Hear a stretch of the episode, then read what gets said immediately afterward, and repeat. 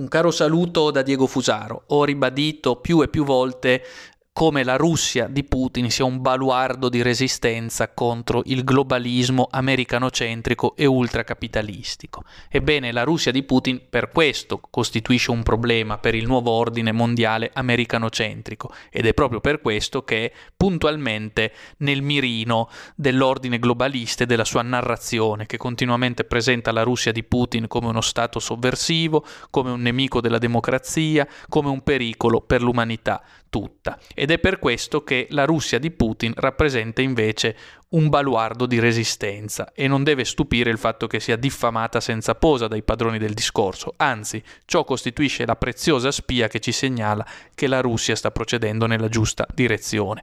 A suffragio di ciò si ricordi quanto è emerso in questi giorni. In data 19 novembre 2020 Rai News riportava il seguente titolo: Alla Duma un disegno di legge per bloccare Twitter, Facebook e YouTube se limitano media russi.